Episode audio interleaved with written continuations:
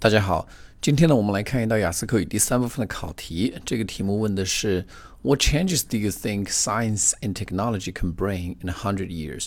请问在一百年之后啊，科学和技术会给人类带来一些什么样的改变？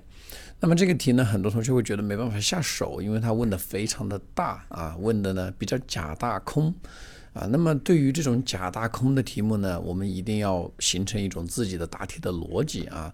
对于这种题目呢，因为考官也是很喜欢的，他，嗯，在讲任何一个话题的时候呢，对未来的这个展望，他都可以把它放大到整个这个话题的领域。比如说说到教育，对吧？那他可以说，请问二十年之后、五十年之后，我们的教育体制会是什么样子的？或者整个教育体系会不会发生什么样的改变？啊，那么我们还有一个题目里边讲汽车。啊，他就会说，How do you think cars will change in the future？啊，车子在未来会发生什么样的改变？那么我们要做的事情是什么呢？拿到这样一种题目之后呢，比较假大空的啊，比较虚幻的题目的时候呢，一定要学会把它细化，然后呢把它落实，然后把它这个呃联系到我们身边的一些细节上，这样就能够把题目答好。比如说，他问到科学和技术在未来。会带来什么样的改变的时候，我们可以把它细化到什么呢？细化到我们身边的衣食住行。哎，比如说，你可以想想我们穿的衣服在未来会发生什么样的改变？会不会有一些新的 materials 新材料，对吧？啊，或者是我们有没有一些这种新的科技啊，可以让人们不需要呃买那么多衣服？哎，那么讲完了一呢，我们还可以从吃的这个角度，对吧？比如说人类，嗯，现在吃的东西可能有很多的东西是不健康的啊，那么我们有没有办法去把这些不健康的因素把它去除掉？对吧？那么还有包括，嗯，我们现在所吃的一些垃圾食品，我们知道垃圾食品都特别好吃，但它的反面就是这些垃圾食品呢，都会带来一些健康的隐患。那么我们科技有没有办法让人们既享受到美味的同时呢，也不需要去担心一些健康方面的一些坏处？另外，我们还可以从住的角度去思考，对吧？那么我们所住的这个房子，哎，那未来会不会变得很智能？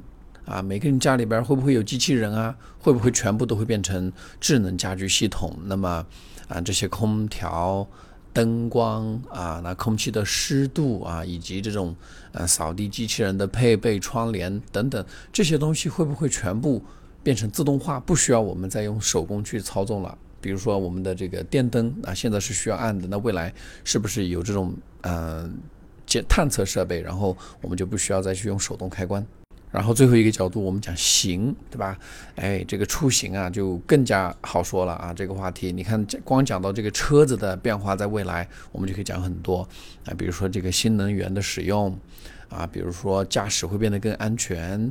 然后呢，我们可以再科幻一些，对吧？未来的车子是不是可以变形啊？可以变成潜水艇，可以在天上飞啊？然后甚至可以像这个 Elon Musk 一样啊，嗯，进行太空旅行。那因为这种 a hundred years 嘛，他说的是一百年以后的改变，那么我们是完全不需要负责啊，闭着眼睛瞎说就可以了。然后说的越科幻呢，然后呢，我们用的词说不定还越大，那这样呢，也许就更加能够打动考官。好，那么总而言之呢，希望大家能够记住，在雅思的口语考试当中呢，被碰到一些比较呃碰到了一些比较虚幻的题目的时候呢，一定要把它。大事化小啊，用身边的细节去丰富我们的答案，那这是一种屡试不爽的一种套路。OK，Thank you very much for listening。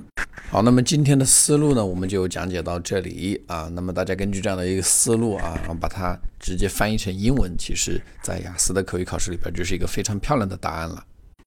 Last but not least, if you are getting ready for the IELTS test in no time. Perhaps you can search for Poem by One in Taobao, where you can find my sample answers for all the questions in the IELTS speaking test. Good luck with your test.